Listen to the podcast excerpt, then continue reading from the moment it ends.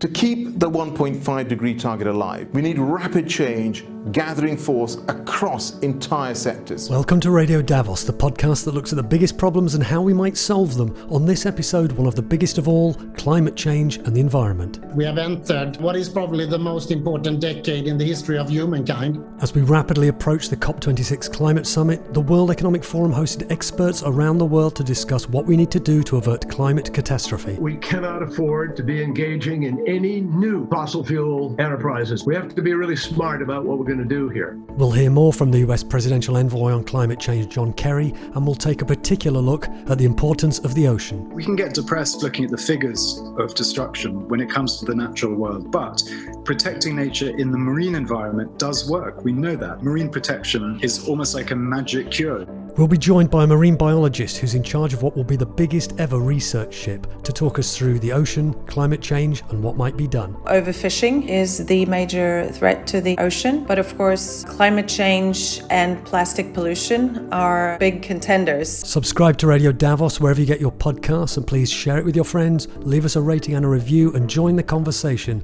on the World Economic Forum Podcast Club. Look for that on Facebook. I'm Robin Pomeroy, podcast editor at the World Economic Forum, and with a look at climate change and the ocean. We humans uh, still behave like we used to behave in the land 15,000 years ago. In the ocean, we're still hunters and gatherers. This is Radio Davos. In November, governments from around the world will meet in Glasgow for COP26, the climate summit where they'll have to set out credible plans to get us on track for net zero greenhouse gas emissions. Joe Biden's climate envoy, John Kerry, was among the speakers at a World Economic Forum event called Climate Breakthroughs The Road to COP26. In the same week, the forum hosted the Virtual Ocean Dialogues, looking at the threats posed to the marine environment, not least from climate change, and also at how the ocean can play an even greater role than it already does in helping us combat global warming. To talk through both issues, I spoke to marine biologist Nina Jensen. Here's our conversation. Nina Jensen. Am I saying that right, Nina? Yes. And you're in Oslo. That is correct, yes. And you are the CEO of Rev Ocean. I'm really excited to hear about this. Could you tell us a little bit about yourself and your background and then tell us what Rev Ocean is? Because it sounds amazing. It sounds and is amazing, uh, and happy to do so, uh, Robin. So, uh, I'm a marine biologist by training, uh, an ocean enthusiast by heart and uh, basically decided from an early age that uh, I wanted to spend my life saving life in the ocean. Uh, so I've spent uh, more than 15 years of my life uh, in WWF. Uh, but recently started up the Rev Ocean Initiative together with Norwegian billionaire Kjell Inge Røkke with the sole purpose of creating one healthy ocean.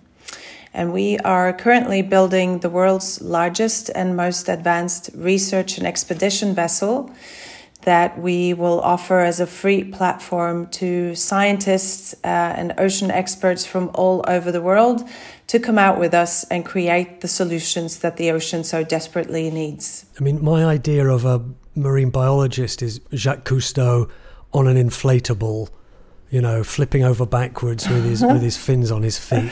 This yeah. this is going to be. T- tell us about what will be on this ship. Well, this is kind of like uh, James Bond uh, meets uh, science in a way, uh, and it's not just one ship. Uh, it is more like four ships in one. Uh, so it's the most advanced research vessel. it's also an exciting expedition vessel. It's a super yacht uh, and it's also a highly advanced um, trawler. So we can take samples down to uh, 6,000 meters. We're hoping to have uh, face recognition technology in the trawl to make sure that we're only getting the samples that we need. Uh, and we also so have a face recognition of fish. Yes, isn't that exciting? Okay. Yes, it is. and we also have a specialized uh, vacuum uh, system or pump in the trawl that uh, allows us to bring the samples uh, right into the lab from the ocean uh, alive.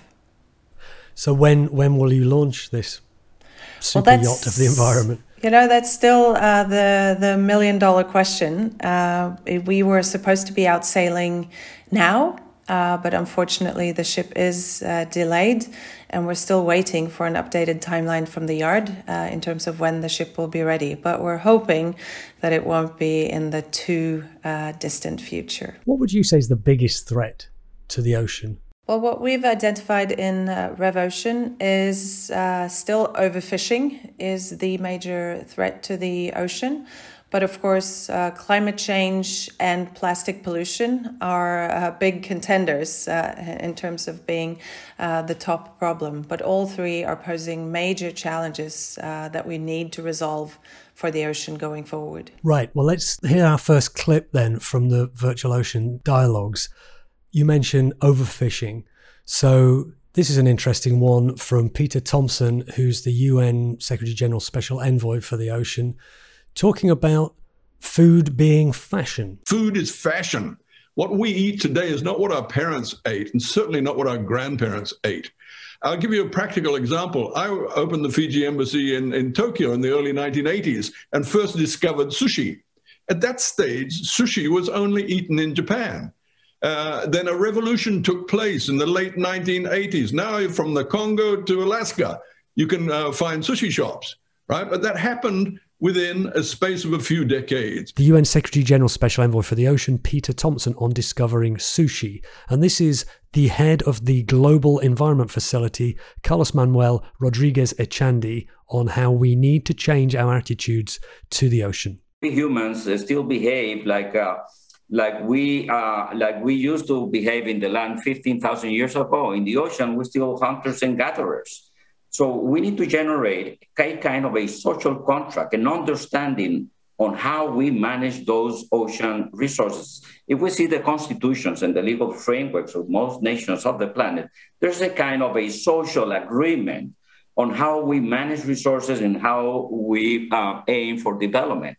Uh, on the ocean, we don't have that. So that was Carlos Manuel Rodriguez Echandi. He's the chief executive of the Global Environment Facility and former Environment Minister of Costa Rica. So, Nina, big question, I suppose. If you're saying that overfishing is the number one threat to the ocean, should we just stop fishing entirely? Or is there a way that we can exploit, for want of a better word, the ocean, but in a sustainable way? Obviously, the answer is we should not stop uh, fishing. Uh, seafood and food from the ocean is an essential part of the solution going forward but we obviously need to uh, manage our resources uh, much better and in a more holistic way. Uh, we need to restore the depleted uh, fish stocks and set aside an increasing area for marine protected uh, areas. And we also need to combat uh, illegal fishing. Having said that, uh, I would much rather choose seafood over uh, a lot of the land based food sources that are currently the dominant part of our food system. More than, I think, 2 billion people rely on food from the ocean for their uh, essential proteins. Let's hear this clip now from M. Sanjayan, the Chief Executive of Conservation International, talking about the idea of large scale ocean conservation. Now, the good opportunity we have right now is that we are finding that countries are willing to think about large, large scale ocean conservation. If you go back to when I was in grad school, that was just completely not on the table. And then you had a couple of them being developed, one in the United States, Papahana Papahanaumokuakea, but also what we saw in uh, Kiribati and Phoenix Island protected areas. And you started seeing this idea that very large protection of a country's entire EEZ, for example, is really possible. That's M. Sanjayan of Conservation International saying it is possible f- for us to do large scale ocean conservation. Do, do, you agree with that? Absolutely. And uh, history has shown us exactly that. We have been able to bring back uh, depleted fish stocks uh, that have completely collapsed and maybe even been gone for 25 to 30 years. And some of them are now booming. You know, uh, uh two examples. Uh, the uh, spring spawning herring uh, in Norway that had completely collapsed 30 years ago. and that rebound as a result of, of improved management and listening to the scientific advice And uh, another example from Norway, we had completely lost uh, bluefin tuna along our coast. And it's been gone since the 1960s, I believe. Uh, and it's now making its way back. Uh, and, uh, and we're slowly starting up uh, a sustainable fishery for it. So it is possible. we should be moving in that direction. And we should be able to harvest more sustainable seafood in the future. Well, let's stay in Norway then. This is, and you can help me with my Norwegian pronunciation here, the Norwegian Foreign Minister, Ina Eriksen Søreide. I think you did a brilliant job. Oh, there we are. Thank you. Um, talking about not one of the species you mentioned, talking about cod. Back in the early 80s, the Arctic cod stock was almost extinct. Uh, what we did was, together with Russia, enter into a very, um, I would say, precise and knowledge based management. So we have a joint fisheries commission working very well on a daily basis. What we experience today is that the Arctic cod stock is maybe the most healthy cod stock, and it generates an income of around $1.2 billion a year on each side. Ina Eriksen Søreide, the Norwegian Minister of Foreign Affairs, talking about the recovery of cod stocks so is that is that another success story? Absolutely. I mean, there are more than 23 uh, cod stocks globally, uh, but the uh, Barents Sea cod is uh, one of the few that are actually harvested sustainably. And that is a result of uh, listening to the science, uh, combating illegal fishing, and having a holistic management plan between the different countries that are sharing the resource. So, a great example of a success story and also how fish stocks should be managed sustainably. Well, let's hear from Ina Eriksen Søreide again. I'm risking it, my pronunciation, by saying it three times now. Answering the question that I asked kind of early on in our conversation whether we can use the ocean sustainably, and the minister's opinion is yes. It is an undercommunicated message that we can actually make use of the oceans in a sustainable way whereas we can have more food, more nutritious food. We can take care of the uh, state of the ocean's health, but we can also use it as a way of, as I mentioned, boosting also um, our economy. So, Nina, let's move from Norway to my home country of England. Zac Goldsmith, Minister for Pacific and the Environment, would you believe? So, he is an environment minister in the UK government and he calls marine protection a magic cure. Know, we can get depressed looking at the figures of destruction when it comes to the natural world, and they are stark. I mean, it's, it's horrific. We're losing 30 football pitches worth of forest every minute. We're a million species facing extinction, plus the figures I mentioned earlier. But protecting nature in the marine environment does work. We know that. And the, marine protection is almost like a magic cure. You look at any marine protected area in the world that's been set up, and you see within a matter of three, four, five, six years, the catch for local fishing communities goes up outside of those protected areas because they've become nurseries. So the more protected areas we can create, the better. And quite often they're controversial when they're starting, particularly with fishing communities. But after a few years of being established, they're embraced pretty pretty much everyone. It's sort of a win-win-win. That was Zac Goldsmith, uh, Minister in the UK government for the environment. Nina, tell us how you protect the ocean. Well, we should uh, first and foremost uh, designate uh, marine protected areas for 30% of the ocean uh, by 2030. Uh, that has been proven uh, to be a, a, a, miracle cure or, or a recipe for success because it not only uh, protects uh, the species that are found within the marine protected areas, but it also have positive spillover effects to the areas around it, replenishing fish stocks and making the ocean more healthy uh, overall. So that is definitely a key part of the success factor. We also need to uh, dramatically increase our knowledge and understanding of the ocean. Uh, so, this decade ahead of us is uh, a critical one, uh, and it's also the UN Decade of Ocean Science, where we need to get the science that we need to create the ocean uh, that we want. So, improving our knowledge.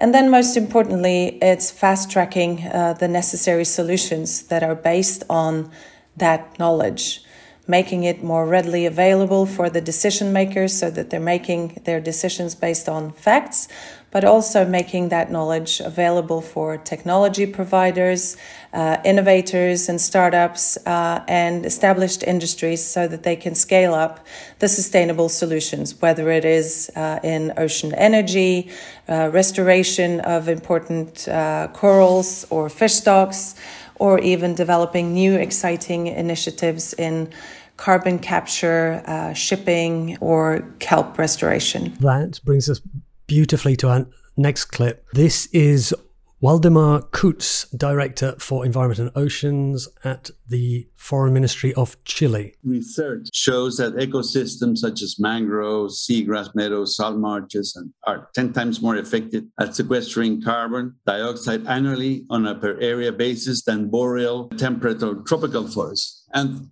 this is a, point that I wanted to highlight because until now, the UNFCCC has centered its focus on, on forests, which is good. But we also have to center the attention of the UNFCCC in what the oceans can do to tackle the climate change issue.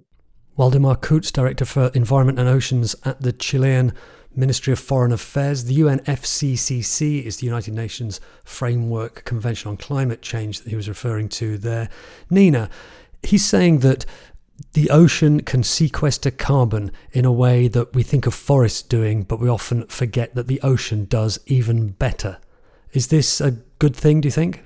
Absolutely. And I think this is one of the most promising solutions uh, that the world is uh, looking at, both in terms of uh, important uh, restoration uh, of the ocean, but also as a, a natural carbon capture mechanism. Uh, for so long, we've always been uh, looking to the forest uh, for capturing our CO2 when the ocean actually has a much bigger potential through mangroves, seagrasses, and kelp forest in capturing CO2.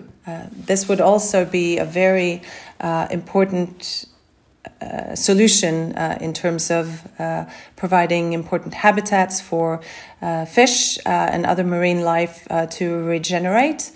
And the same forest can also be a very important part of future food consumption, biofuels, medicines, and a lot of other products and industries that we haven't even thought of yet.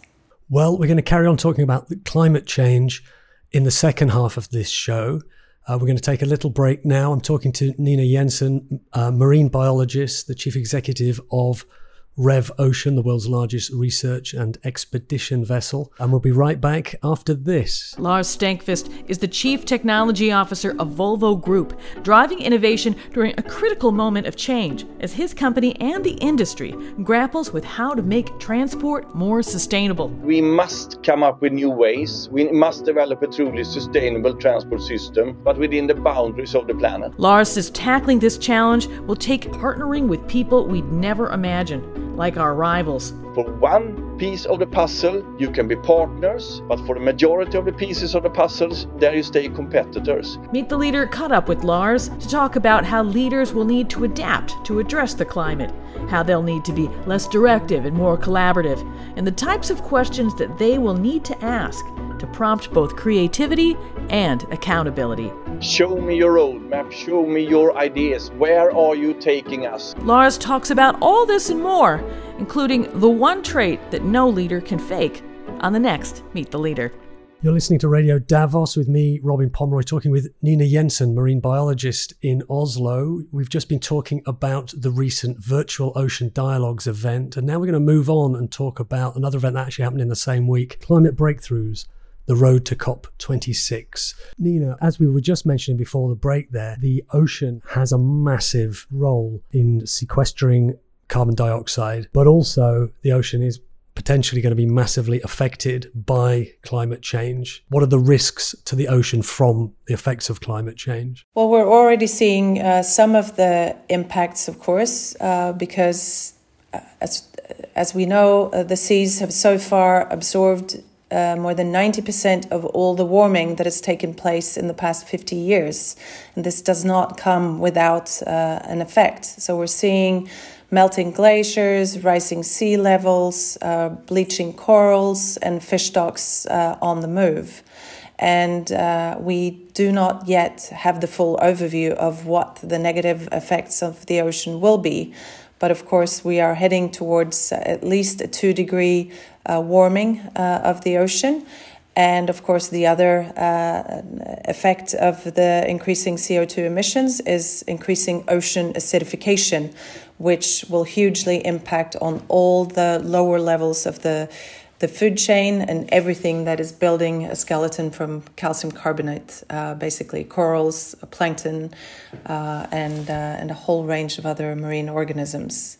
It's much harder for them to build those structures if the water is more acidic. Is that right? That is absolutely right. Uh, and uh, it's basically if you imagine uh, having a, a, a cookie in your hand and crushing it, that's the same kind of uh, sensation. It, it just, the structure doesn't hold, basically. Let's listen to our first clip from Climate Breakthroughs, the road to COP26. COP26, as we all know, by now is the conference of the parties to the United Nations Framework Convention on Climate Change, and that's happening in November in the UK. And this was the chair of that event, and this is what he had to say. The time we have left to keep the goals of the Paris Agreement within reach is diminishing fast. If we're to keep the 1.5 degree limit alive, we must halve global emissions by 2030 and reach net zero emissions by the middle of the century. And this requires rapid action across the real economy. So it's really fantastic to see the momentum building throughout the whole of the corporate sector. Today, we have well over 2,000 companies and 130 investors signed up to the Race to Zero campaign. This is the gold standard of climate action that requires both a net zero commitment and short term targets based on the science to get there. Alok Sharma, president of COP26 in the UK government, the UK, of course, hosting this climate summit in November. Nina, you mentioned how this decade is very important. This is the chief executive of IKEA, I don't know how you feel about Sweden from Norway. do, do, you look over at them with fondness, or, or, or are they rivals? It's like a love-hate uh, relationship, I think, and always uh, in a competitive but friendly spirit. Wonderful. Well, that, that's the spirit we like here. So, this is the chief executive of IKEA, Jesper Brodin. So I think we all can recognize that we have entered uh, what is probably the most important decade in the history of humankind. Uh, we stand before an ex- we stand in an existentialistic crisis that will impact every person, um, uh, every business, and uh, acknowledging that, um, of course, uh, uh, leads to um, a lot of uh, despair, a lot of fear. But what we are after is more what type of actions and leadership that we need to um, put in front, because there is an opportunity for us to resolve the situation, and we will. Jesper Brodin, the head of IKEA. And he said this is the most important decade in the, get this, history of humankind. I mean, that's a big claim, isn't it? It is a big claim, but uh, he's absolutely right. Uh, you know, we've uh, we've done such tremendous harm uh, to the planet uh, in a very short uh, time frame of the planet's existence. Uh, in the past 40 years, we've lost more than 40% of life in the ocean. We know that climate change is escalating and uh, we're losing nature uh, by the minute. So, what we do and don't do this decade will be deciding for the future of mankind. And this then is the head of the International Energy Agency, the energy industry, one of the most important emitters of greenhouse gases. This is Fatih Birol talking about the race against time. Race to zero, it is important to understand that the race is not between the nations, but the race is against the time. And we should also acknowledge that some governments, some countries are starting this race in front of the others. And therefore, it is very important that the, especially those richer countries, should support the efforts of developing nations to finish the race uh, together. Fatih Birol, Executive Director of the International Energy Agency. Isn't it interesting that Norway, very wealthy country, a lot of it built on energy, are we seeing is Norway also now leading the way in, in the energy transition? Is this something you're aware of there, Nina? Well, we are in many ways leading the way in the energy transition, but we're still also a dominate, dominating oil and gas uh, player. Uh, and uh, the initial response to uh, the IEA uh, report was that Norway will continue to develop its oil and gas resources, despite the fact that the IEA is now saying what environmental activists have been saying for uh, for decades that we have to stop developing fossil fuels. So, uh, as a Norwegian, I find that quite embarrassing. I think we, uh, more than anyone, should take uh, the responsibility of transitioning completely away from fossil fuels and into a 100% renewable energy system. So, I think the transition is going too slow. We're cutting our emissions too slow. And we really need to both put our money in our mouth where we say that we're going uh, to a net zero uh, or ideally a carbon negative uh, future. That brings us very clearly to potentially the star guest at the climate event, John Kerry, who is the US President's special envoy on climate change. He was saying very much what you are about new oil and gas exploration even if we got to net zero by 2050, we still have to suck X numbers of billions of tons of CO2 out of the atmosphere in order to prevent the long term damage that what's up there already is going to do. The IEA tells us that we cannot afford to be engaging in any new fossil fuel enterprises, basically. In other words, new mines, new, new coal fired power plants, major gas infrastructure, which will be stranded assets in the next 20, 30 years. We have to be really smart about what we're going to do here. John Kerry, the US presidential envoy on climate change. Let's hear a little bit more from him because it's very interesting, isn't it, Nina? What you were saying um, a, a government making the right noises about climate change and then pushing ahead with uh, extraction of fossil fuels. And I think we see it everywhere. It's going to be very interesting to see what this US administration does because they're talking the talk. And this is John Kerry about what he calls happy talk. But let's be clear because I hear an awful lot of uh, happy talk about what people are currently doing or are going to do. When the reality is that even if we did everything that was promised to be done in those plans that were put together for Paris, even if we did everything, and we're not. The Earth's temperature would still rise by 3.7 degrees. Not 1.5, not 2, but 3.7. And because we're not doing everything we set out to do, we're actually headed probably 4 degrees, 4 plus, 4.5, according to some scientists. So I don't want to debate, and it's not worth the debate of whether it's 3 or 3.5. Anything over 2 is pretty catastrophic, and anything over 3 is genuinely catastrophic.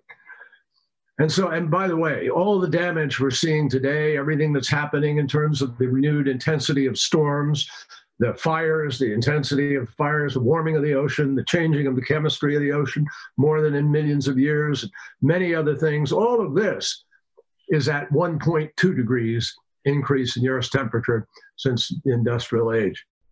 John Kerry, and you can see all of what he had to say at the Climate Breakthroughs event. I'll put a link to the session in the blog that accompanies this episode.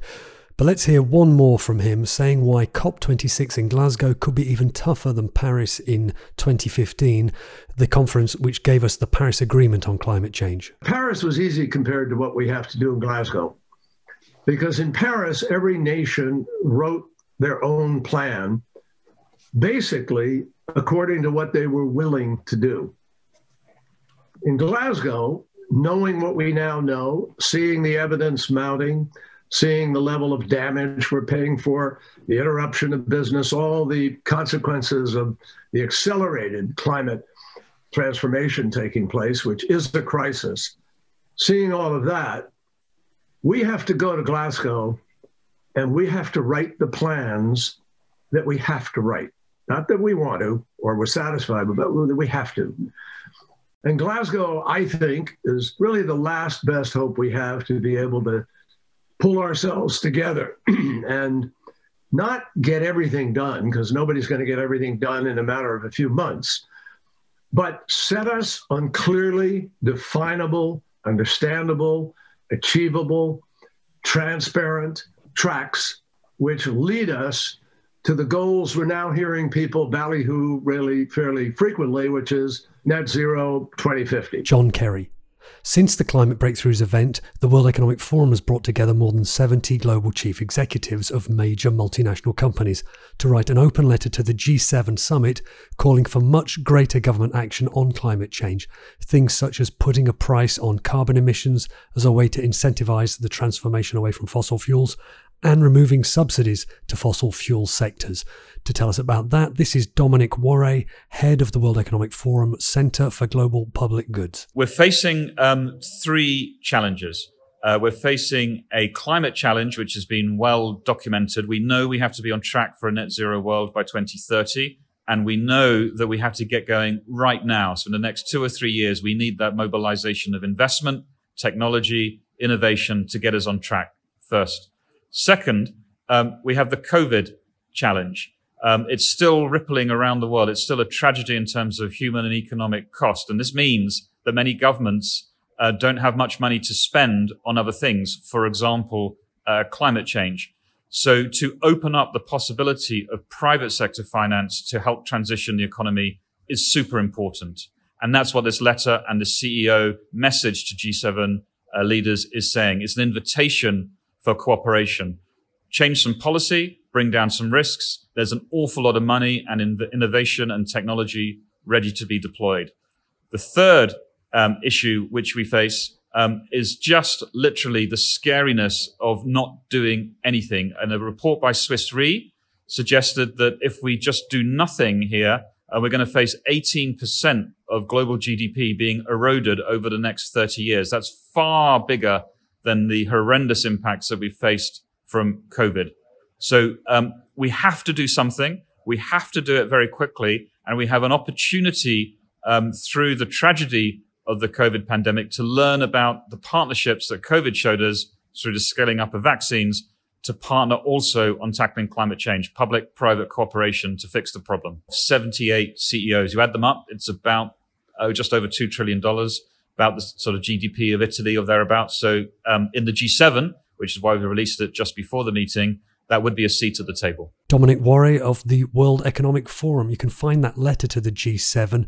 Search for supercharging public private efforts in the race to net zero and climate change. And there'll also be a link in the blog that accompanies this episode. Nina, big companies talking the talk, but do you have any confidence in their real willingness to do what's needed? I absolutely do. And uh, to be honest, I'm putting more of my faith in uh, the corporate sector and big industry than I am in politicians. Politicians uh, have. Uh, talked for way too long. We are at COP26 uh, and we still have a Paris Agreement that really does not take us uh, to the goal that we need uh, to reach. So we have to rely on uh, the corporate sector uh, to uh, to do this, and we are seeing increasingly that they are not own, just owning up to their responsibilities, but they're also recognizing the opportunities. We're seeing an increasing uh, level of uh, finance uh, and investments moving in a greener direction.